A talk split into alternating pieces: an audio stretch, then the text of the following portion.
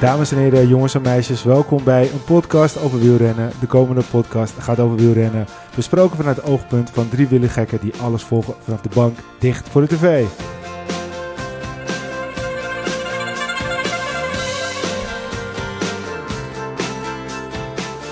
Zo mannen, moeten we deze podcast eigenlijk niet een andere naam geven? Nou, zo onderhand eh, beginnen we wel eh, stamgasten te worden. Beetje, een beetje de Juri Havik podcast kunnen we beter. Hoe is dat een goed idee? Ja, maar dit, dit, dit is gewoon een leuke traditie begint het gewoon te worden. met onze eh, aantallen podcasten die we opgenomen hebben dit jaar. eh, wat een stuk minder was natuurlijk. Dus eigenlijk Ja. is het nog steeds grotere kans dat het, eh, dat Ja. het dan het zo'n Ja. podcastnaam wordt. Zeker Nou goed, wat, wat voor ons gaat wennen, sommige dingen gaan voor, eh, voor onze gast ook wennen. Want de laatste keer dat we zaten, hing er nog iets heel moois aan de kast.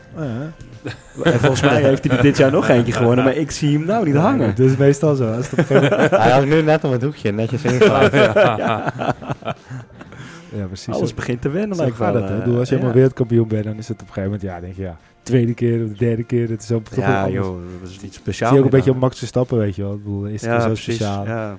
Tweede en derde keer was al zoiets van, ja, ja, wordt hij weer wereldkampioen. En, bij de, en bij de vierde keer gooi je het gewoon op de hoop van de was, anders onder het mond van. Ja, precies.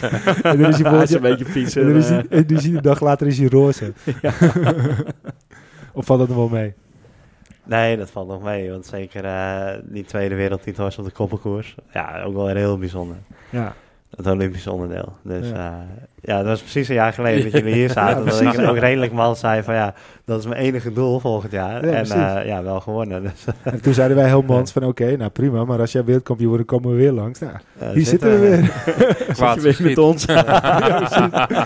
Volgend jaar denkt Jordi van ja shit, ik word dit keer wel tweede, hoe komen die gasten weer? eh? Ja, staat hier riant voor hè, en je ziet hem op televisie gewoon, hè, gewoon echt duidelijk inhouden en in de camera kijken, nou dit keer niet hoor. Ja. En, eh, ik denk dat we maar tot het einde van de podcast moeten wachten tot we zeggen wat ze dit jaar of het komende jaar zijn doel is en dan of we Ja, weer terug precies. kunnen komen. Want, want, want wij hebben het best wel intens ook beleefd, want we zaten allemaal met z'n Ja. drieën tegelijkertijd live te kijken. Volgens mij was het een, was het, was het op tv live, was het een livestream? Ja, het zeker. was Ja, live op tv. tv. Ja, ja, de tv Ja. klopt ja. En, eh, maar ook de livestream was ook volgens mij eh, daarna nog. Maar Ja. eh, dat was wel echt, eh, ik, heb al, ik heb serieus lopen, lopen nou, schreeuwen. wat Ja. het natuurlijk ook heel lang duurde. hè. Het is, het is niet even een sprintwedstrijdje, het duurde best wel lang ook. Ja. Dus dat, vanuit die beleving wordt het ook alleen maar intenser natuurlijk. Ja. Ja, het was heel intens.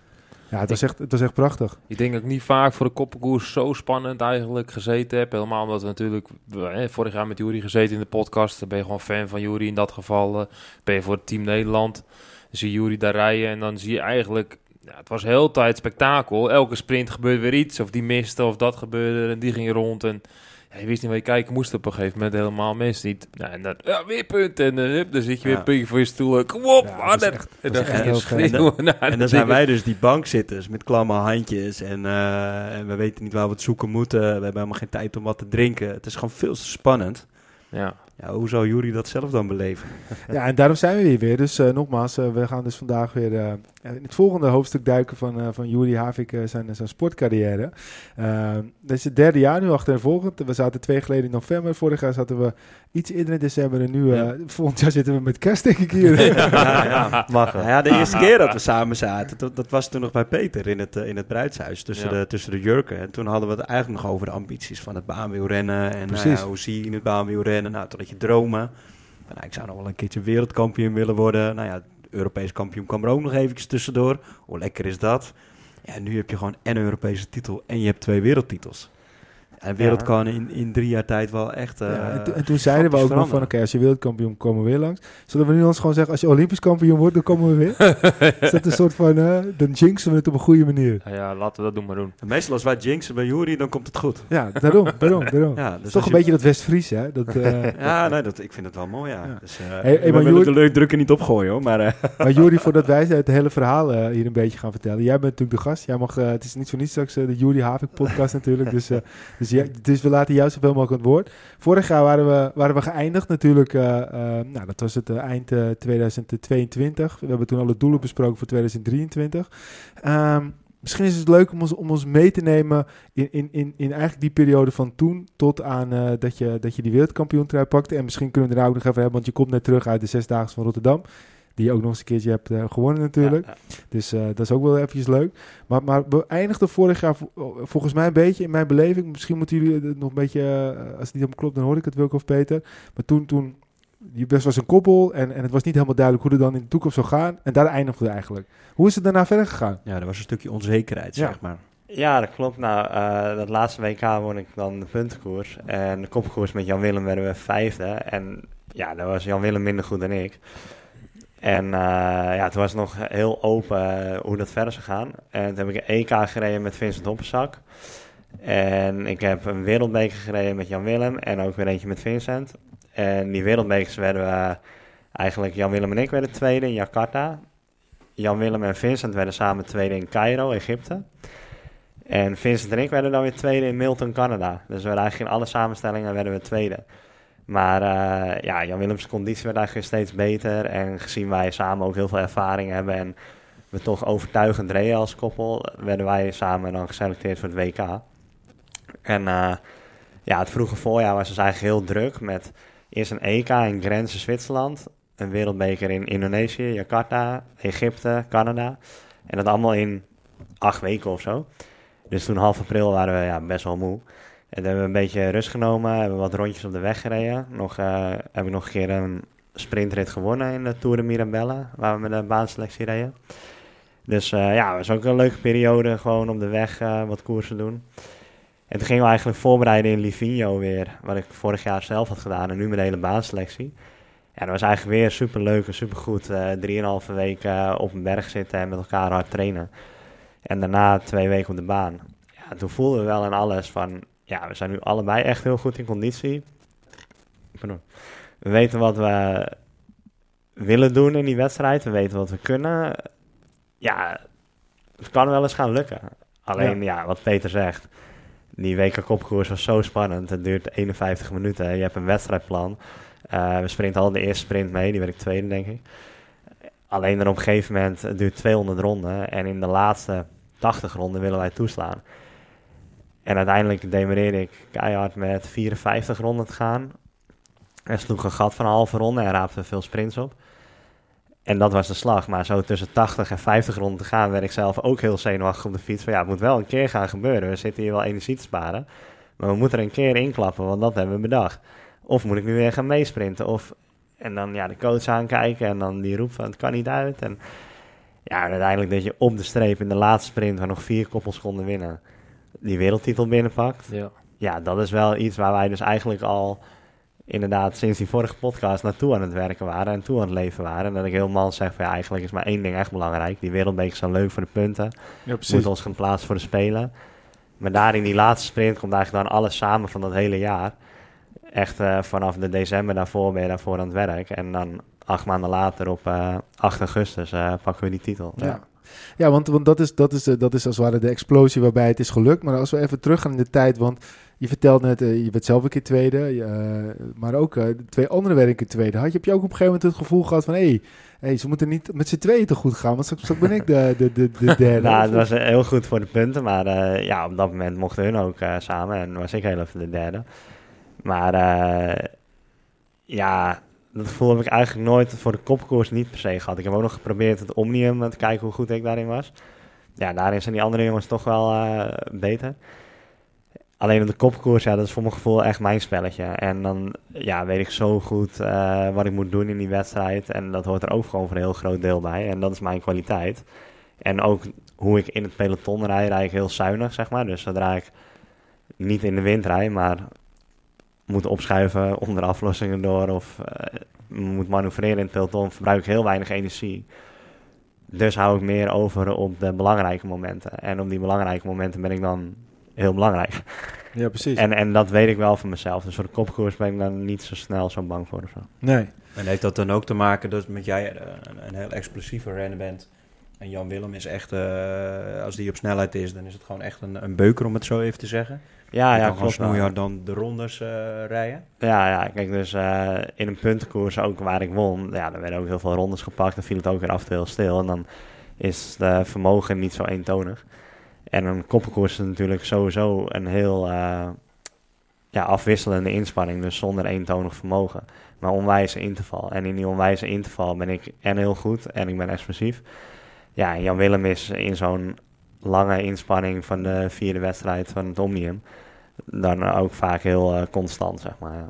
Ja, want het valt mij op, ik, weet niet of dit jullie ook opvalt, maar als er dan zo'n zo'n koppelkoers is, je hebt volgens mij wel altijd degene die de aanzet doet tot een, tot een aanval. En dat Jan Willem dan vervolgens inderdaad bij de aflossing komt en die, eh, die trekt hem nog eventjes goed aan, zeg maar. Ja, ja klopt. Ja, dat is een klein stukje van nou, hij is zwaar, ik ben kleiner, dan krijg je ook goed veel mee in de aflossing. Maar het is ook puur uh, moment aanvoelen, zeg maar. En ja, zorg dat... Spelletje spelen. Ja, het spelletje spelen. Dat als jij in positie 8 zit en je denkt, oké, ze nu omhoog sturen. En dan kan ik tussen die vierde en vijfde door en dan eronder door. En dan keihard aanzetten alsof het de eindsprint is. Dat hun even twijfelen en dan heb je een gat. Ja. En dat moet je ten eerste vol overtuiging durven doen. Dan, ja, dat is echt wel een pijl verschieten midden in zo'n wedstrijd. Niet bij een sprint. Ja. Met het risico dat het niks oplevert. Ja, en dat moment moet je ook zien om dat dan te durven doen. En dan moet je niet twijfelen. En ja, en dat niet twijfelen bijvoorbeeld, daar ben ik wel heel goed in. Omdat ik dat dan gewoon vol overtuiging doe. Omdat ik lekker in mijn vel zit in het gekhuis van de Madison. Zeg maar. Ja, precies. Ja, ik kan het ook een beetje vergelijken met schaken. Als je bijvoorbeeld schaken bent met een hartslag van 180, 190. En je moet eigenlijk soms twee, drie stappen vooruit denken. En ja, als mensen die nooit dat gezien hebben, nooit gedaan hebben. Ik heb het maar op een blauw maandag een keertje gedaan. Dus ik weet een beetje hoe het voelt. En soms moet je net twee, drie stappen voor, vooruit denken. Van oké, okay, dus over 2,5 ronde is een sprint. Oh, misschien nu ideaal of nu net niet. Oké, maar over 2,5 is sprint. Maar die is eigenlijk net gegaan, dus ik heb beter wachten. Weet je wel. Dus er soms ook weer heel veel stappen vooruit. En net hoe je eruit komt en dan ben je bezig om harder te rijden bovenin. Nou, en dat is allemaal het spel wat je ook moet spelen met een hele hoge hartslag. Want en wat jullie zegt, heel veel interval, maar ook ja, heel belangrijk om die tactiek te zien. En dat kon je heel goed zien. En omdat ik het de blauwe maanden gedaan heb, kan ik ook soms met een iets andere bril kijken dan de normale gemiddelde toeschouwer. Daar zag je Jan Willem in het verleden ook wel eens fouten maken die hij nou op het WK had. Die bepaalde momenten denk ik, oh, dit heb je wel heel goed gedaan. Of dat heb je geleerd eigenlijk van die jaren ervoor. Ja, ja, klopt. En dus eigenlijk waar Jan Willem wel eens niks te halen van Jan Willem, want het is een van de misschien nu de allerbeste koppenkoers, wereldkampioen, maar hij maakt af en toe wel eens een fout. Denk je van shit, waarom maakt hij die fout op dit moment, op dit tijdstip? Eigenlijk wat best cruciaal kan zijn. Wat, wat, ja, wat, wat, je soms niks aan kan doen, maar gewoon dat moment ingaat. Dat is heel moeilijk uit te leggen. En Jury die heeft dat zo goed onder de knie. Die eigenlijk de allerbeste. Ja, en dan kan je zien van hé, hey, nu valt het op zijn plek. En hij ziet wel bepaalde momenten en hij gaat wel bepaalde gaten en hij vliegt met de juiste mee. En dan kijkt hij dat er een van Nieuw-Zeeland gaat en hij ging juist mee op dat moment. Ja, dat is goed. Want ja, dan weet je, dan komt Jury straks en die gaat er overheen. Die pakt je sprint, die pakt puntjes en dan ja. zit je weer klaar. Ja, jullie leggen dat ook mooi uit, want op terugkomen, jij stelde net de vraag, en Michiel stelde net de vraag. Uh, Jan Willem en, en Jan Willem van het Schip en, en uh, Opperzak, die waren op een gegeven moment ook goed samen. Heb je je zorgen gemaakt. Maar de kwaliteiten die je net uitlegt, wat Peter nog eens versterkt, ja, dat zorgt er eigenlijk voor dat de twijfel er natuurlijk nooit is geweest. Ja, want is of je wel of niet uh, geselecteerd zou worden. Want de, de kwaliteiten, de ervaring, ja, je moet nog steeds hard genoeg trappen. Dus ja, ja, je moet wel in vorm zijn natuurlijk. Maar als je gewoon in vorm bent, en, en, dat voel je zelf natuurlijk heel goed aan of je in vorm bent, ja of nee.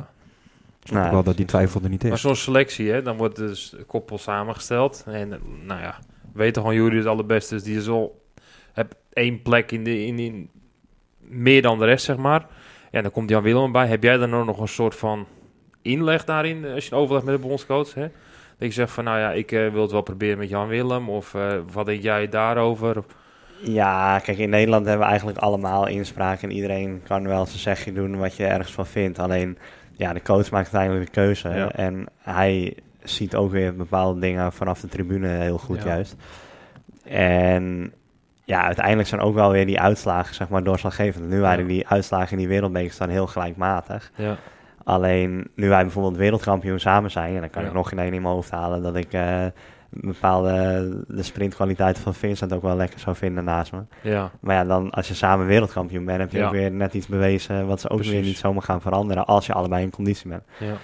En, en, en dat is een beetje het ding van, ja, soms rijdt het ook wel heel lekker met de een of de ander. Alleen uiteindelijk als je gewoon natuurlijk keihard rijdt, zoals Jan Willem dan ook gewoon weer bewijst, ja, dan is dat ook gewoon... Uh, en wordt er ook wel gekeken naar samenstelling van andere landen? Dat je denkt van, hé, hey, die rijden, ik noem maar een jaar dat er heel veel sprint. sprintcapaciteit Nee. op andere teams zitten? Of, Nee, eigenlijk niet per se. Omdat je toch wel zoveel van je eigen kwaliteiten moet uitgaan en je eigen plan moet uitgaan. Dat je je niet eh, druk kan gaan maken om die andere landen. Want je weet van tevoren ook niet 100% wat die opstellen. nee. En er zijn te veel goede andere landen. Dus bijvoorbeeld de Rui en Ivo Oliveira van UAE, Portugal. En die rijden bij UAE, bij Pogacar en grote rondes. En die werden tiende op het WK. Twee World Tour van dat Ja. niveau. Dus als de eerste tien koppels van dat niveau zijn... dan kan je moeilijk zeggen van... ah, die Portugees rijden met die twee Oliveira's... en zonder Leitao. Leitao is meer een sprinter. En dan, en dan gaan ze vast rondrijden, want het zijn Oliveira's. Ja, nee, die worden uiteindelijk toevallig pas tiende. Ja. Dus je kan je niet echt afstemmen op een bepaald ander land, omdat het heel breed is in de top. En ja, als Michael Murkoff zijn allerbeste dag heeft, is hij onklopbaar. Ja. En dit WK werd hij eh, zes of zeven. ja. Dus ja, dat. Ja, want als we dan als we nog, nog even een keertje weer terug gaan, want we hebben het net over gehad, dus van oké, eh, die verschillende koppels. Wanneer werd het echt, op welk moment in de tijd eh, werd het 100% zeker dat jij met eh, Jan Willem zou gaan rijden? Nou, we hadden eigenlijk zelf als renners om vroege duidelijkheid gevraagd. En de laatste wereldbeker in Milton was half april. En toen na die laatste wereldbeker hebben we eigenlijk de knoop doorgehakt. En ja, toen werd ik dan tweede met Vincent ook. Alleen, ja, Jan Willem was ook tweede met mij in Jakarta. En eh, ja, toen is half april die knoop doorgehakt. En dan hadden we nog iets van drie maanden om je daarop in te stellen en voor te bereiden. En ook die baanweken, zeg maar, om die hoogstage heen, gingen we dan het meeste koppelkoersen met Jan Willem en ik. Tegen bijvoorbeeld Vincent en iemand anders eh, in de training. En kon Vincent zich ook weer instellen en trainen op de inspanningen van het Omnium. Want die zijn dus veel minder interval. En dan eh, wil die jongen ook wel eens spe- specifieke Omnium trainingen doen. Ja, precies. Dus eh, ja, gelukkig ver van tevoren, iets van drie maanden van tevoren. En dat, dat is als renner heel erg fijn, dat je duidelijkheid hebt waar je hem op moet voorbereiden, welk onderdeel. En met wie, in het geval van de koppenkoers, want dat scheelt nogal. In, eh, ja, pak een beet, eh, zou je 30 koppenkoers trainingen doen. Ja, precies. Ja, of je 30 uur met iemand fietst, of dat moet gaan verdelen. Ja, je traint liever heel specifiek 30 uur voor wat je moet doen dan 15 uur. Ja, precies. En, en, en op een gegeven moment ga je dan een traject in met elkaar. Wanneer had je het gevoel, dit kon het wel eens, eh, dit, dit gaat de goede kant op?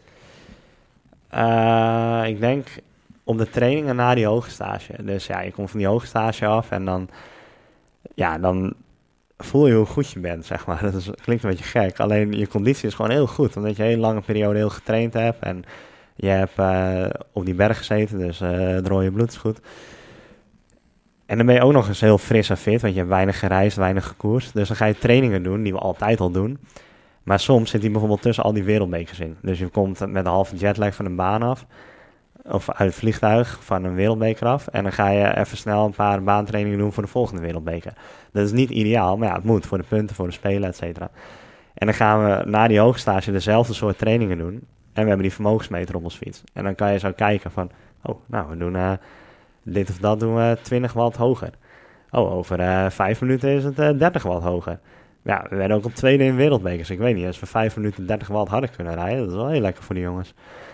Ja, dan groeit dat vertrouwen en dan eh, begin je erin te geloven, zo die laatste Ja. drie weken. Ja, dat is mooi, want het moet ook wel sorry, een heel mooi, mooi gevoel zijn. Dat je op een gegeven moment denkt van, oh, oh, we gaan echt wel maken stappen. En dat, dat moet dan toch een soort van rush in je lichaam geven. Dat je denkt van, oké, het gaat misschien echt kunnen.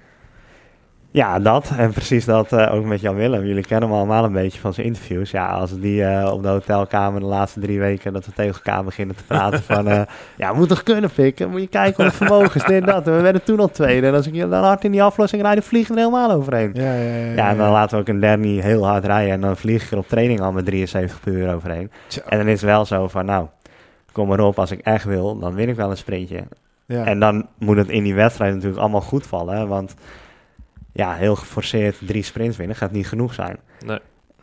En van tevoren even zeggen dat je wel eh 6, 7, 8 sprints gaat winnen. Dat, dat, dat kan je niet van tevoren zeggen, omdat het Nee. niveau zo hoog is. Nee, De concurrentie kan ook zo goed zijn natuurlijk. Die Precies. hetzelfde gevoel aan de lijn. Precies, Ja, als je gevoel is weet- Je weet dat je heel goed bent en je weet dat je mee gaat doen, zeg maar, dankzij die vermogens en die trainingen. Je weet dat je een kans maakt. Maar ja, dat het dan allemaal op de juiste momenten moet gebeuren en nog jouw kant op moet vallen, dat maakt het weer spannend, Ja. zeg maar. En wat ik, wat ik met name ook echt heel mooi vond, is dat eh, eh, nou, Jan Willem had op een gegeven moment ook een, eh, een, een, interview gegeven waar hij best wel ook zijn kwetsbare kant liet zien. Ehm, Heb jij dan daar, je, je hebt ook waarschijnlijk een grote rol in gespeeld om ook daarin te ondersteunen. Maar heb je ook misschien wel het gevoel gehad, oké, het moet wel allemaal goed blijven gaan, het moet wel de goede kant op vallen. Of heb je altijd gewoon 100% vertrouwen in elkaar gehad? Nou, ik werk al vijf jaar met hem samen, zeg maar, dus ik weet dat natuurlijk allemaal. En dat, ja, dat gaat uh, ook up en down, zeg maar. En na de Olympische Spelen is dat wel uh, een periode slecht met hem gegaan in dat opzicht. We werden nog wel Europees kampioen, maar daarna heeft hij ook een lange break genomen. En ja, dat wist ik. En dat was zowel fysiek dat hij dat nodig had, maar ook mentaal. Ja. Uh, ja, daarna, ja, topsport is keihard. Hebben we dan ook één EK echt verpest. En dat WK waarin ik de puntenkoers won, hij wat minder was op de koppenkoers. Ja, dat... Uh, ook richting de coaches, et cetera. Dat hielp niet echt mee aan het vertrouwen in het koppelavik van Schip. En toen zijn ze gaan proberen, ook met Hoppenzak. En die jongen doet het ook supergoed. En hij is hartstikke jong. Dus uh, ja, ook ik wist op een gegeven moment niet 100% waar je aan toe was. Maar ja, tegelijk is dat dus ook topsport. En hou dat je ook scherp. En het houdt ook zeker Jan Willem scherp. Dat als ik met Hoppenzak uh, ook een zilveren medaille pak. En dat was echt nog het dichtst bij de winst uh, in Milton. Ja, dan is dat ook een optie. En daarom moet je allemaal op je top van je kunnen blijven presteren. En uiteindelijk is dat wel een van de redenen, denk ik, ook waardoor je wereldkampioen wordt. Kijk, als wij vijf jaar geleden, of nou ja, toen gingen we net samen rijden, maar dan drie jaar geleden altijd wel wisten dat wij sowieso samen reden. Ja, ik wil niet zeggen dat je gemakzuchtig wordt, maar ergens denk ik toch dat het alleen maar goed is om gewoon die interne concurrentie te hebben. En moeten we zeg maar uh, blij zijn dat we zo'n goede nummer ja. drie hebben. Ja, precies. Ja, dat zeker. Kijk, uh, Hopperzak die, uh, die, die koopt er niks voor, maar ik denk dankzij Hopperzak dat jullie wel zo goed zijn inderdaad. Ja, mede. En uh, ja, wat hij ervoor koopt is dat hij natuurlijk ook gewoon uh, wel podiums uh, in de wereldbeker staat. En ook als hij mag rijden altijd een goede maat heeft. Ja, misschien ook zesdaagse nu echt gewoon misschien mee gaat doen daardoor. En toch ook een ja, zeker. Ze worden zelf ook Philip Heijnen. Die worden Precies. samen echt heel veel beter door ook tegen ons te trainen. En dan maken ons en hun beter. Ja. En ik denk dat dat uh, eigenlijk ook gewoon super leuk is. Dat je met z'n allen kan trainen en dingen. Want er zijn ook landen die maar twee renners hebben die dat uh, ja, precies. allemaal doen. Ja. En dan, ja, dan moet ik de hele tijd alleen met Jan Willem zijn. ja. En nu zitten we met een groepje van zes man uh, in Spanje bijvoorbeeld. En ja, dat gaat allemaal super goed en super leuk. En ja, die jongens hebben ook een A-status en kunnen ook, hebben ook een bestaansrecht als baanrenner. Dankzij dat wij wereldkampioen zijn. En ja, er komen nog Olympische Spelen voor degene die niet rijden, zeg maar, van die hele groep. En uh, ja, ik hoop dat dat natuurlijk uh, voor het Nederlandse baanrennen alleen maar elkaar blijft stimuleren. Ja. Zeg maar. Want wat ik, wat ik, Peter zegt net, jij bent een, een ultiem goede schaker op het moment met een hartslag van 190. Uh, je ziet het spelletje, dat is ook mooi. Het commentaar toen ook tijdens het WK, die, die, die, die, die, die benoemde het ook continu, dat vind ik mooi. Maar ben jij ook gewoon niet mentaal super, super sterk. Heel stabiel. Uh, we hebben nu drie keer een uurtje gesproken met elkaar. Nu nog niet helemaal een uurtje. Maar je, je, komt, zo, je komt zo steady en zo, zo, rustig over. Is dat, is dat ook niet gewoon een gigantische kracht voor, van jou... waardoor ook Jan Willem helemaal mee daarin gaat? Ja, jij zegt het, maar ik denk het wel. Uh, ja, en dat gaat dan wel puur over de koppenkoers ook. Want ik heb ook wel eens Omniums verpest dat ik dacht... ja, dit is echt onder mijn niveau. Wat ben ik aan het doen? En ja, in die koppenkoersen, daar heb ik gewoon zoveel zelfvertrouwen in dat spelletje, zeg maar. Wat Peter net uitlegt, het is een heel moeilijk spelletje. Ja. En je rijdt tegen heel goede renners met heel grote motor en uh, wildtoerervaring, noem maar op.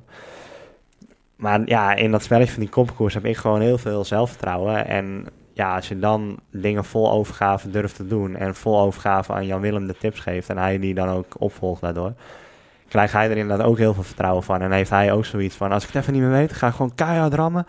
Ik in die aflossing, dan los jullie het wel weer op. Ja, ja, ja, ja. ja en, en, als, en als hij dan weer, als ik weer bij hem aankom, dan zeg ik weer wat hij de volgende beurt moet doen. Dus hij weet nooit, of hij weet nooit langer dan één rondje niet wat hij moet doen. Hij weet altijd wel weer de volgende ronde wat ik tegen hem zeg. Ja, precies. En uh, ja, ik denk wel mede ook in het traject er naartoe en uh, in de trainingen en zo, dat ja, Jan Willem uh, heeft natuurlijk ook periodes dat hij dan conditioneel minder is geweest. Ook wel onzekerheden. Alleen ja, als hij dan gewoon lekker uh, mijn handje mag vasthouden, zeg maar, geeft hem denk ik ook wel vertrouwen. Precies. En uh, helemaal in het begin dat we samen gingen rijden, kon ik me juist in fysiek heel erg aan hem optrekken. En achter hem aan fietsen bewijs van. Ja, en hij heeft ook trainingskampen geweest dat hij in slechte conditie met mij meeging, zal ik maar zeggen, voor de Spelen. En dat hij letterlijk twee weken over Mallorca alleen maar achter mij aan fietste in het wiel. Ja, precies, ja. Ja, zo sleur je elkaar er doorheen. Ik vind, ja. ik vind het wel mooi, hè? Je, je zegt net uh, tijdens het fietsen, één rondje weet hij het niet. En daarna uh, krijgt hij van mij wat te horen. Ook even voor de luisteraars thuis. Stadion zit vol, heel veel lawaai. Ik hoor continu muziek in die hal uh, knetterhard aanstaan. Ja, klopt. En je weet toch met elkaar te communiceren. Gaat het altijd goed? En komt het dan ook altijd over? Ja, Of hebben jullie gewoon een paar van die sleutelwoorden? eh, Ja. Ja, daarom is het dus belangrijk dat je eh, 30 uur in de aanloop samen met elkaar traint. Eh, soms denken mensen, ja, ze bereiden zich nog acht maanden voor. Maar ja, de meeste training is duurtraining op de weg. Dan heb je nog eh, wedstrijden. Dan doe je ook nog baantrainingen dat je niet constant volle bak kan koppelen. Ja. Dus zeg maar die, ja, dat zullen misschien 30 keer een uur zijn dat je volle bak eh koppelkoersen doet. Ja, daarin oefenen wij dus ook in een lege baan met alleen een dernie die zo 60 per uur voor je rijdt. Oefenen wij dus ook van rustig, herstellen, sprinten. Een Ja. paar steekwoorden oefenen we. Codetaal. Omdat dat gewoon... Heb je ook specifieke codewoorden? Die, die, die, eh, Ja, soort horen alles, eh, hè? Een soort van wel, dus die Belgen het gewoon verstaan. Maar kijk, het gaat erom dat je dus maar heel duidelijke steekwoorden hebt, Ja. die ook duidelijk verschillend zijn. Want als je natuurlijk een zinnetje wil gaan zeggen, Dat dan denk je eh, wat? Dan, je zegt niet dan- iets van eh, junkie-stijl nu. nee, ja, kijk, het, het is simpele dingen als bijvoorbeeld... Ja, eh, Jan Willem wilde herstellen. Vond ik al een lang woord, maar... Ja, dat vond hij duidelijker dan rustig, volgens mij. Ja. Maar als dan een van de twee net een harde sprint heeft gedaan of weet ik veel, dan... En hij zegt tegen die ander herstellen of rustig. Nou, dan mag je die beurt zeker niet een lompe aanval doen, zodat je er alleen voor komt rijden. Ja, precies. Want dan voelt die ander zich daar niet goed genoeg voor. En zo'n woord, juist het tegenovergestelde van ga maar of sprinten of nu, of, is ook heel belangrijk. En Ja, dat wel- oefenen we dan.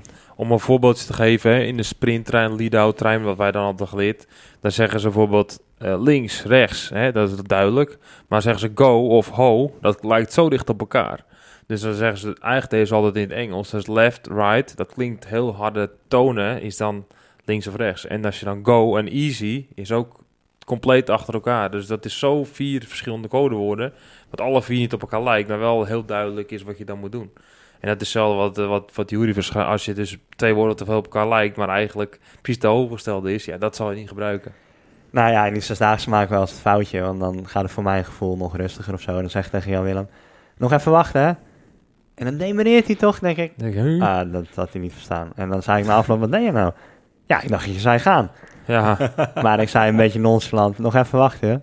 Ja, ja, ja. En dan dacht hij, ga maar joh. Ja, Ja, ja, ja. je moet niet, te, niet, niet de hele verhalen willen vertellen, want dat lukt niet. Nee, precies. Zo gewoon, eh, gewoon losse Ja, woordjes. Ik begin het wel al meer te begrijpen, want als wij voor de televisie zitten, dan, dan, hè, dan, dan gebeurt er en dan een concurrent die gaat er vandoor.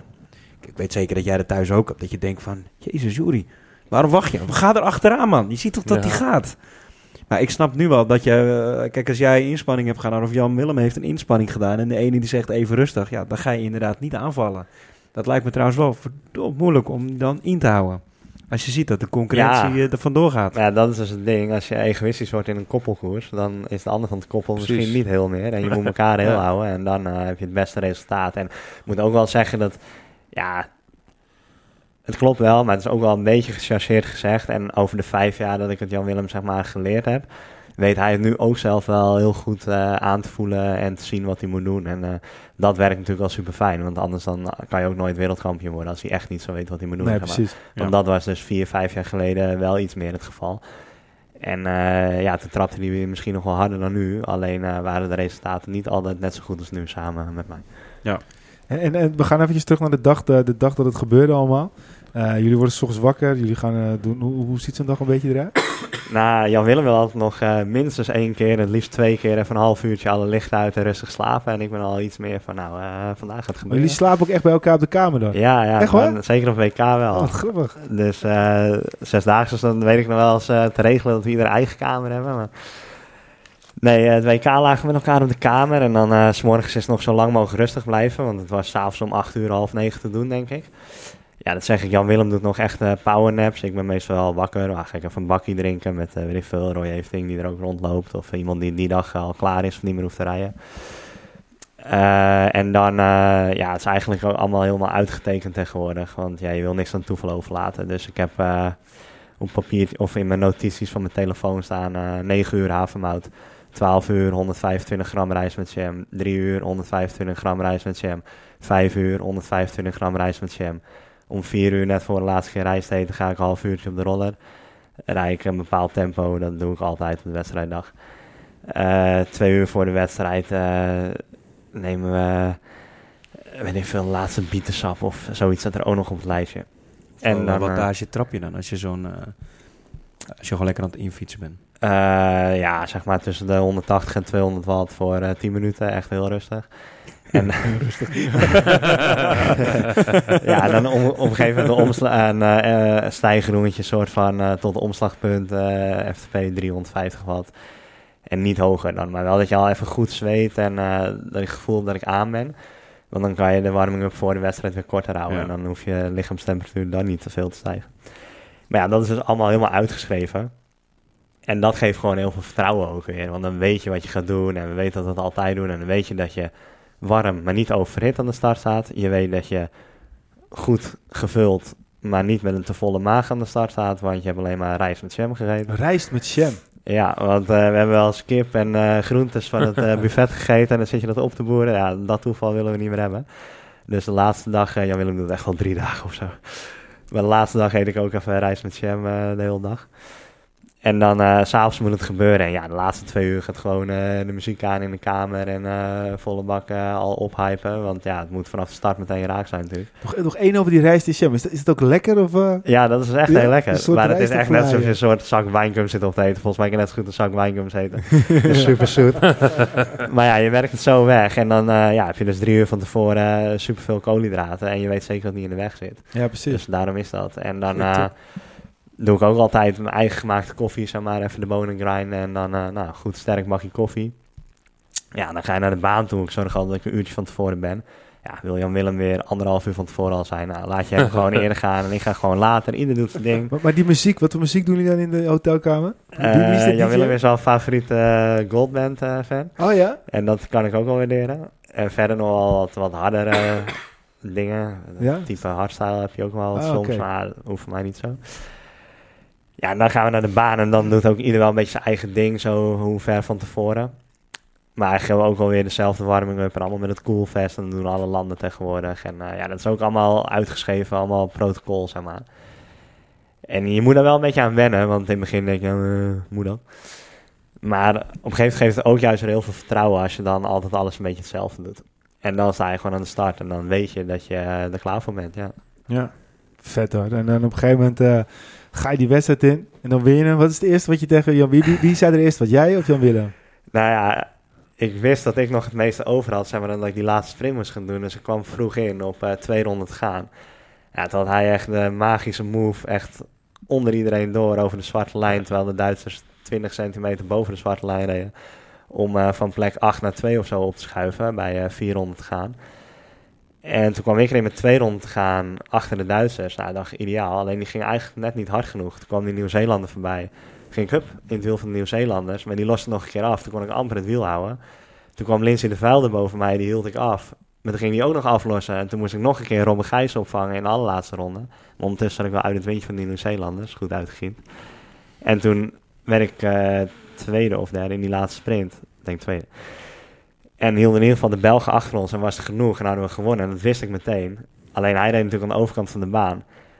Maar ja, dit was weer wat iedereen altijd zegt. En Peter ook zegt, ja, ik ben dan het rekenwonder zo gezegd. Ik wist op de meet, yes, ik heb gewonnen. Dus ik juichen en doen. En ik denk dat Jan Willem het nog niet meteen zeker wist. het hele stadion keek naar het scorebord van, ja, dan kunnen nog vier ploegen winnen. Hoe verdelen die punten nou? Wie heeft er gewonnen? Ja. Maar ja, ik wist het zeker. Ik had gewonnen. Dus ik was aan het juichen, juichen. En toen na 15 seconden of zo, halve minuut misschien, echt een heel rondje later, veranderde dat scorebord. En toen juichte het hele stadion zo hard, maar we waren in Glasgow. Dus ik dacht, huh, maar die Engelsen kunnen het er nooit gewonnen hebben. Maar het publiek juichte zo hard, omdat de Engelsen van 4 naar 2 sprongen. En het grote publiek ziet dat pas op het scherm, omdat ze het rekensommetje nog niet hadden gemaakt, na een half minuutje. Ja, ja, ja. Want ja, eh, dubbele punten, laatste sprint, moeilijk, moeilijk. Maar ik wist al lang dat ik gewonnen had. Maar ik heb toen één seconde getwijfeld, omdat het publiek zo hard juichte. Ik dacht, het is voor die Engelsen. Maar eh, ja, dat was super mooi. En ja, toen kwamen we naar, de, naar elkaar toe en toen was het gewoon van, ja, ja, ik weet niet wat je dan zegt, maar gewoon, eh, ja, gewoon, Gewoon een soort euforie. ongeloof toch ook wel of zo, euforie. Eh, ook al omdat we tussen 54 en 20 ronden te gaan die move hadden, waar we drie sprints mee opraapten. Maar het was eigenlijk om te proberen een ronde te pakken.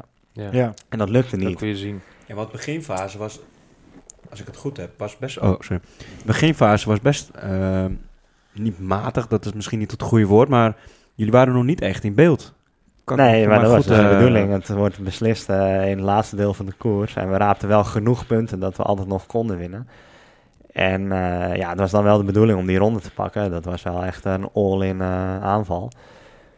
En dat lukte niet. En toen stonden we wel dik aan de leiding met 20 ronden te gaan. Maar ja, we waren zo moe, zeg maar. Dat ja, het was aanklampen om de wielen te houden. En toen heb ik wel van 20 ronden te gaan tot pak een beet, denk ik echt.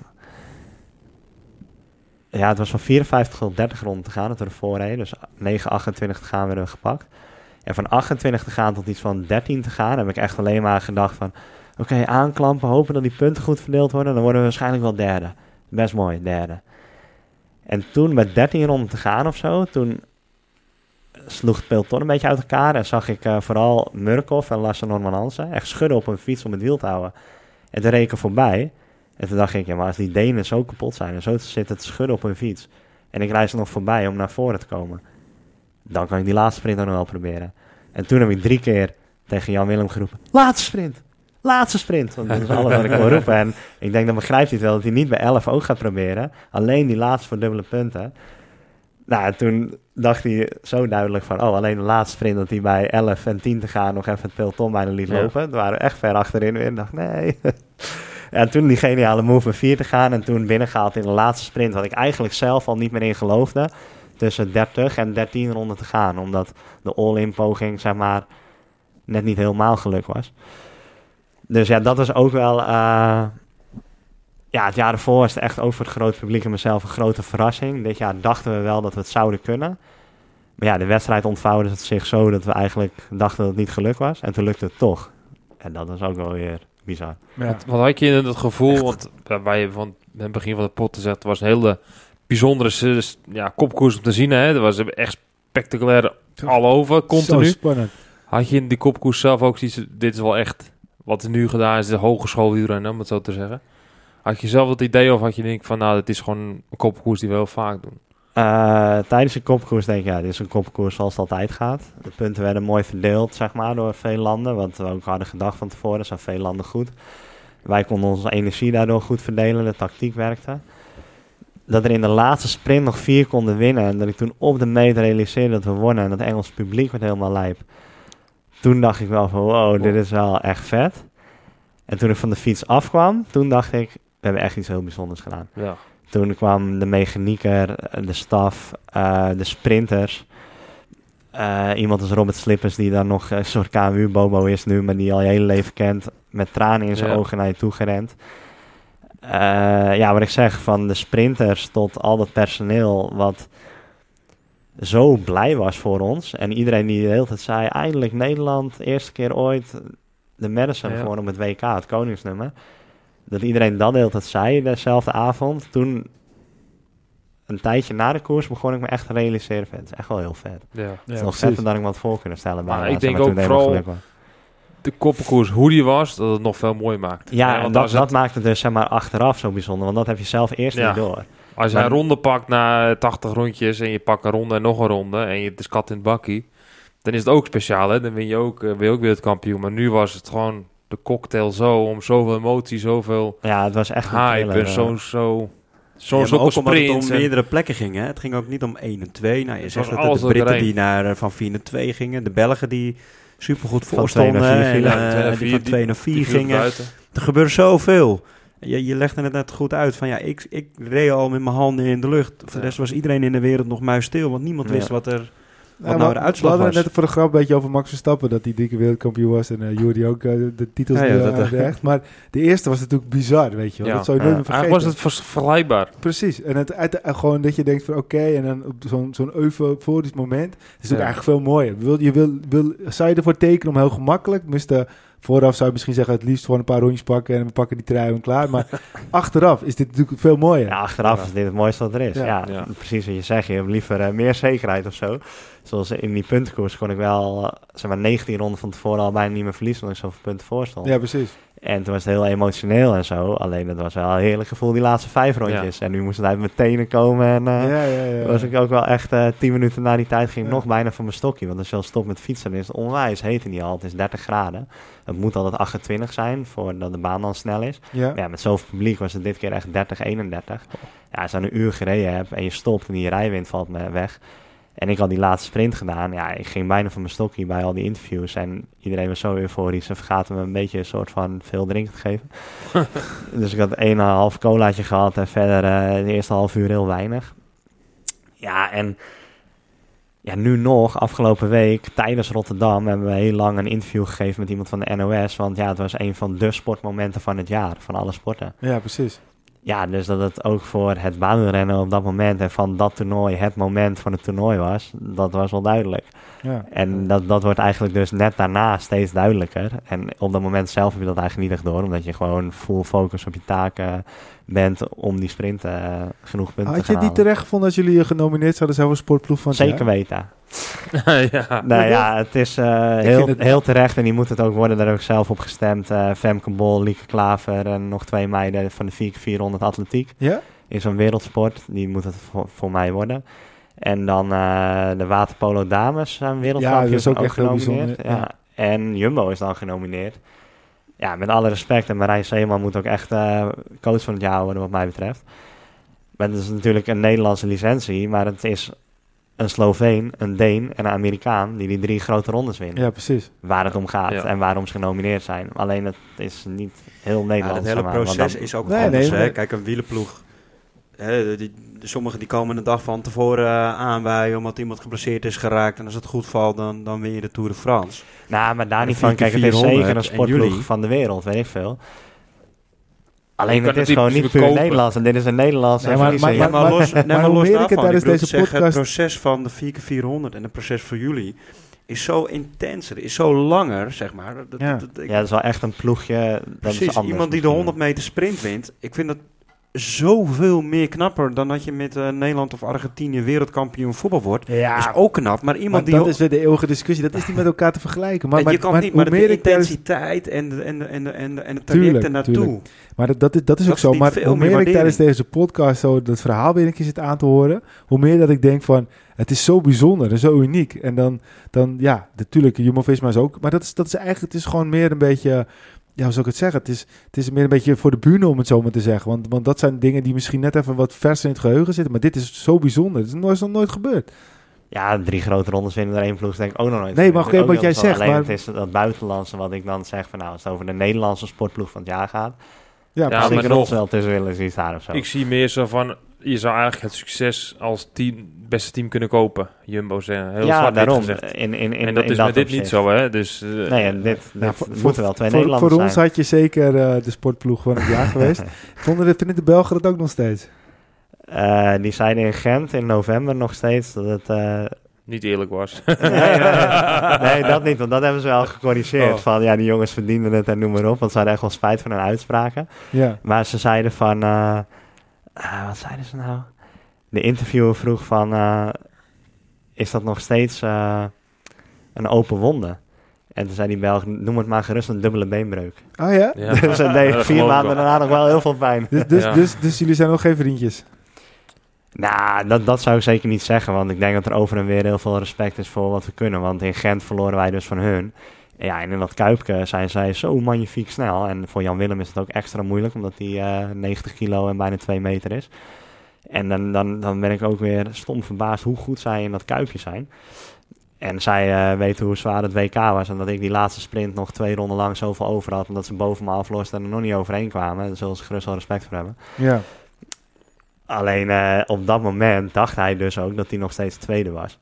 En die interviewer van Sportza die zegt: Nee, nee, Robin, je bent geen tweede. En dan zegt hij: Oh ja, derde dan. En Ja, dan zegt eh, die ik heb interviewer: Nee, ja, nee, je bent vierde. Ja, ja, En dan zegt hij: Oh, oh, liever dat dan naast die Hollanders op het podium. Ja, en Lindsay ja, kijkt ja. meteen zo van: Oh, dat kan je niet zeggen. Maar als je de beelden ziet, dan had ik het bewijs van ook gezegd kunnen hebben. Alleen dat moet je nooit zeggen. Zo Ja, het is ook de emotie van Maar, dat maar- moment. maar- maar- precies, maar waarom ja. zat het... Want dat, ik begreep het eigenlijk gezegd niet helemaal. Ik heb die hele koers gekeken. Maar waarom was het... waar- waarom, waarom zei hij dat? Ja, dat weet ik ook niet. Ja, maar dat is Ja, toch een beetje zo het eeuwige Nederland tegen de Belgen. Ja, maar ik, ik snapte het echt niet. Want als er nou iets was gebeurd... Waardoor... eh, Dat zal het ongetwijfeld zijn wat Peter Ja, zei. maar dat is met alles zo, hè? Dus dat is zelden, zo heb je heel veel... Kijk, het is altijd Mathieu tegen Wout van Aert. Ja, maar dat En snap het is hetzelfde Nederland tegen België. Ja, maar, ook maar, dat. maar, maar dat begrijp ik. Maar, maar in zo'n setting, het is niet zo dat jullie elk jaar wereldkampioen worden. Of, En het of is ook dat- niet dat zij tweede werden, dat Nee. zij de vierde. Nee, nee, precies. Maar het is toch, het is toch gewoon. Ik vond het een beetje. Ik vond het echt heel, heel. Ja, ik vond het best wel raar eigenlijk. En nogmaals. ja, maar ik denk Ja, dat het kijk. niks met Jury en Jan Wild te Nou, maken. Voor, de, voor de laatste sprint was het zeg maar, Nederland 1 en België 2. En zij hadden het gevoel van wij moeten voor die Nederlanders blijven, Ja, dan precies. winnen we. En ik klop hun. Alleen door de volgorde van die laatste sprint en dan die Nieuw-Zeelanders laatste sprint wonnen en de Engelsen ook voor hun zaten, Ja. waren ze zelfs vierde. Ja, en dat, dat had hij op dat moment niet eens door. En dan was de teleurstelling zo groot. Ja. En dan is het best wel kinderachtig dat hij puur de Hollanders eh, Ja, precies. Het was niet zo, zo chic eh, nijd geval. heb. Maar eh, ja, weet je, dat was de teleurstelling in dat moment. En dat geeft ook wel weer aan en geeft onze overwinning een soort van glans. Ja, zeker. Dat als ze hem interviewen voor de. Vuelta en hij doet lead-outs voor Kaden Groves die ritten wint, dat hij nog steeds begint over de pijn van het WK koppenkoers. Ja, Ja. dat wil ook aangeven hoe graag hij het had gewild. Ja, precies. En eh, ja, dat maakt het eh, voor mij alleen maar mooier. Ja. Ja, tuurlijk. Nou ja, dit is echt natuurlijk sowieso een, een, een prachtig jongensboek, lijkt het me. Eh, en, en, en als je ze naast elkaar legt, die twee truien, welke, wat- ja, allebei zijn zoveel waard. Ik weet, je kan het niet met elkaar vergelijken, maar Ja, ik denk die eerste, want die tweede die hangt er niet. Ja, dat, dat geeft wel een beetje het sentiment weer eigenlijk. Maar de eerste was dus wel echt wel bijzonderder of zo. Omdat je dan denkt van... Ja, ik had nooit gedacht dat het me ooit zou lukken. En toen was het al een keer gelukt. Dan doe je het voor de tweede keer. Alleen dit is wel ook het Olympische onderdeel. En ik denk dat de trui en de prestatie aan zich belangrijker is. Voor alle budgetten en al richting de Spelen. Dat er ja, veel puur naar die drie jongens die ik net heel noemde gaat. Om ons voor te bereiden op de Spelen. Omdat wij dat verdienen als wereldkampioenen. ja. En als je wereldkampioen puntkoers wordt, gebeurt dat niet. En ook in aanzien is die koppenkoers is iets groter, het koningsnummer vergeleken de puntkoers. Alleen die puntenkoers, ja, dat had ik zelf eh, misschien al nooit meer gedacht dat me dat zou lukken, eh, zo dominant op die manier. Ja. Eh, ja, er kwam veel emotie bij kijken toen die NOS-gast naar Amy vroeg. Dat is ook allemaal heel bijzonder. Dus daarin zijn ze zeker gelijkwaardig en vind ik die koppenkoers niet meer of minder. Maar Ja. Ja, je benoemt nu de Olympische Spelen. Ik, ik, de eerste keer dat we samen zaten, hebben we er een heel gesprek over Ja, gehad. zeker. Over de toen, Olympische toen was het Spelen. een speciale Olympische Speler geweest natuurlijk net. Of je wel heen mocht, of dat je niet heen mocht, omdat we beperkte plaatsen hebben. Zijn jullie nu wel zeker van een plekje op de Spelen? ja, Als, de eh, wereldkampioenen gaan ze niet thuis laten. Ik weet niet of ze nog een extra teamsprinter mee willen. maar- eh, ja, ik snap dat je dat zegt, maar denken ze in, in Nederland er ook zo over? Ja, ja, zeker. Want eh, ja, wij maken gewoon een dikke kans op een medaille. En eh, die mogen wij eh, aangaan. En er gaan gewoon drie sprinters heen dit keer. Want Ja. Matthijs Bugli sprint niet meer. En we hebben gewoon drie heel goede jongens die dat zelf eh, af kunnen. Dus eh, ja, dat gaat zo gebeuren. En eh, ja, als wij allebei heel goed in conditie zijn, is de kans heel groot dat Jan Willem en ik het zijn. Vincent Hoppensak maakt ook nog kans als hij heel bijzonder hard gaat fietsen. En ja, twee van die drie jongens moeten het gaan doen. En ja, we hebben nu dus een supermooi programma.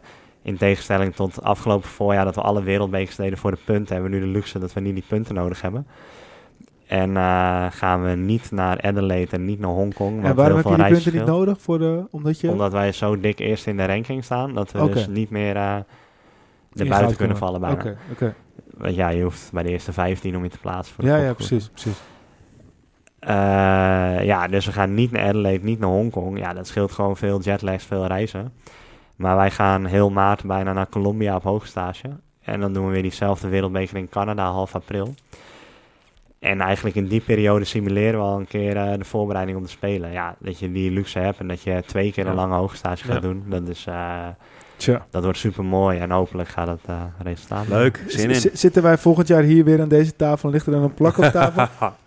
Als er een plak ligt, zitten jullie weer aan die tafel. Kijk, kijk. En eh, ja, dat is het doel. Ik weet niet. eh, eerst was het al het doel om dan na die EK-titel werd toch om een keer wereldkampioen te worden. Nou, we zijn een keer op de Spelen geweest. We waren daar vijfde. De Spelen is altijd zoiets bijzonders. Ik heb gezien hoe blij Kirsten Wild was met de bronzen medaille. Terwijl ik dacht, je bent acht of negen keer wereldkampioen. Je had misschien gewoon puur van die winst moeten gaan. Maar de Spelen is echt een medaille iets heel bijzonders voor de hele wereld. Ja, Op een of andere manier. Dus ook bij mij eh, wordt het doel die medaille. En eh, ja, als we volgend jaar de Olympische medaille hebben, dan eh, zitten we hier weer. zo, dat is wel echt eh, heel vet. Heb je de data al, of, al in, je- helemaal in je, in je, je hoofd ge- 10 gegrift? augustus. 10 augustus. ja, dus. Nou, het is vlakbij, dus misschien kunnen we wel gewoon die kant op. Ja, volgens mij is het al helemaal strak uitverkocht. Nou, we kunnen even goed Ja. die kant op, toch? Ja. Maar je hebt eh, iemand die je misschien wat kan regelen. Ja, dat is echt heel moeilijk. Ja, ik heb voor mijn ouders en mijn vrouw een kaartje, maar het is vechten. Mijn ouders zijn gescheiden. Ik heb maar vier kaartjes. Maar is het echt helemaal... heb niet wat, wel, eh, wel persoonlijke pers, maar- Heb je niet persoonlijke pers nodig? Ja, als jullie Ja, dat kunnen regelen, De, Juri Havik podcast. Ja. nee, maar dat is volledig begrijpelijk natuurlijk. Maar, Ja, maar, maar we kunnen wel misschien het sfeertje gaan proeven. Ja, het is wel tof hoor, om daarheen te gaan. Ja. Holland Heinekenhuis, hè? Ja, met precies. En- Als dan zijn wij bij eh, de huldiging. Ja, dan hoeft Humberto in dit geval niet het podium. Dan doen wij dat gewoon. Ja, nee, ja dat, is weer, dat is weer wat anders. Maar als we alleen al het feestje mee kunnen vieren. Ja, dat zeker. Maar, maar het, het zou echt eh, natuurlijk fantastisch zijn. En eh, ja, goed, eh, dat, eh, dat gaan we natuurlijk eh, in ieder geval weer Ja, het is Parijs. Het is, het is hartstikke dichtbij natuurlijk. Ja. Nee, de ik, trein ik, dus denk dat ik sowieso ook wel... eh, ik ga misschien naar de wegkoers even gaan kijken. Ja. Wat was de datum, zei je nou? 10 augustus 10 komt augustus. De wegkoers is al bijna twee weken ervoor. Ja, Ja. ik denk Twee weken Parijs. Ja. Ja, maar de voor de wegkoers zou ik niet snel naar, eh, naar Parijs gaan. Omdat je het voor de televisie gewoon Gaan er wegrenners altijd nog beter rijden? ziet. An- gaan er nog andere wegrenners deelnemen die, eh, die in gaan stromen nog voor de Olympische Spelen, dat je weet? Hoe bedoel je? Want voor de koppenkoers, nou vreemd dat Kevin is die ging de Eh, Olympische Jaren nog even mee de banen op, bijvoorbeeld. Ja, ze doen het nu allemaal al de hele tijd eigenlijk. Dus eh Murko, Viviani, die Oliveira's. maar die niet gaan eh, speciaal zijn. Ghana met nog wat op de, op de koppenkoers. Nee, nee, het is toch te moeilijk om even snel te kopkoersen met 60 gaan uren, uur lang dat Ghana even gaat overstappen. Ja, nee, maar noemen we een Ja, even ja. gewoon naam. Maar nee, ja, in Engeland heb je Ethan Hater. Ja. Die gaat grote concurrent zijn. Benjamin Thomas in Frankrijk. Ja. Ja, er zijn wel meer. Murkoff gaat zeker combineren met een wegwedstrijd. Ja. Want dan kunnen ze vier ploegachtervolgers opstellen en Ja. Murkoff Ja. in de koppenkoers. Dus dat soort dingen gaan er wel gebeuren. Viviani of... eh, Viviani met Consonni. ja. Ja. Dus eh, ja. Maar ja, dat zijn wel de standaard nog, of, tegenstanders eh? eigenlijk. ja, is, Gate. Ja, Aaron Gate, die ja, waren nu ja. natuurlijk tweede, de grote concurrent. Ja. En de en, Belgen. eh, de Belgen. ja. ja. Alleen in Nederland, eh, ja, ook bijvoorbeeld, ik reed vorige keer aan de wegkoers en dan was ik één van de vijf. Ja, dat was al die bijzondere constructie voor Ja, de teamsprint eigenlijk. Maar nu mag Nederland dus maar met drie man heen. ja. ja. Ja, dat kan je zo invullen. vullen. Er worden Van Ja. de Poel, Van Balen en nog één iemand. Ja. Maar dan blijft er natuurlijk heel weinig ruimte over voor dat soort trucken. Ja, Ja, en die derde, dat wordt waarschijnlijk de knecht. Ja, maar dat hangt ook een eh, beetje af. want halen Is het weer in eh, totaal dat er zoveel renners mee mogen voor de baan en voor de, de weg? Of Ja, het- ja, precies. Je mag dus gewoon een quota aan eh, wielrenners. En ook de athlete quota in het algemeen van de spelers zijn dus veranderd. Dat mannen en vrouwen helemaal gelijk zijn voor het eerst ooit. Oké. Dus eh, de wegwedstrijd in Tokio werd nog door iets van 140 mannen gereden en eh 68 vrouwen of zo, een beetje vaag wel. ja. En nu is het bij allebei dames en heren 85 denk ik deelnemers. En daarom rijden dus Ja. ook minder Nederlanders de Ik, voel hem wel weer aankomen hoor. Dat het straks uh, met Jeff van der Poel, eh Dylan van Baarden en eh Julie Havik daar. Nee, die kans is heel klein. Misschien omdat ik dan toch al ben of zo weer en iemand geblesseerd raakt. Ja, precies, maar anders ja. nooit, denk ik. ja, precies. Nee. Nou ja, goed. Het is in ieder geval iets om eh, naar uit te kijken. En eh, ja, goed, eh, dat, dat, eh, dat even tussen neus en lip. Maar je hebt natuurlijk ook net weer een heel, andere hele grote prijs gewonnen. Daar kom je gisteren zeker. van terug. Ja, ja. De zesdaagse van, van Rotterdam. Hoe, hoe, hoe zit die een beetje op... oh, we hebben natuurlijk net het WK besproken. Hoe hoog, hoe hoog moet ik die een beetje zien? Nou, we hebben dus maar één WK per jaar. En dan heb je nog het EK. En toevallig is dat 11 januari nu in Apeldoorn. Allemaal komen kijken op donderdagavond in plaats van zondag. Oké. Maar eh, ja, je hebt het WK, dan het EK. Maar Rotterdam staat voor mij wel al boven wereldbekers bijvoorbeeld. Dus eh, ja, het is echt wel eh, een van mijn drie doelen eigenlijk. in Is, is Gent dan nog hoger of is het dan... Mm, voor de Nederlanders is Rotterdam denk ik hoger. Ja, ja. Maar ik denk dat Gent ook wel heel prestigieus zesdaags is. En voor mij persoonlijk, zeker na nu, dat ik hem voor de derde keer met drie verschillende maten en als wereldkampioen vond ik wel heel belangrijk om te winnen. Ja? Maar nu is wel Gent hoog op mijn lijst, omdat ik daar nog nooit gewonnen heb. Ik ben er wel al tweede, tweede, derde, derde, vierde geweest, geloof ik. Dus eh, die wil ik ook heel graag nog een keer winnen. Maar ja, het zijn ongeveer gelijk. Het zijn nog maar twee zesdaags ook. De rest zijn allemaal drie of vier dagen geworden Ja, precies. Dus eh, ja, want drie jaar terug zaten er nog, maar was Bremen er toen nog, was Berlijn nog. En Ja, ze allebei was drie het, en dus vier dagen nu. Kopenhagen drie dagen.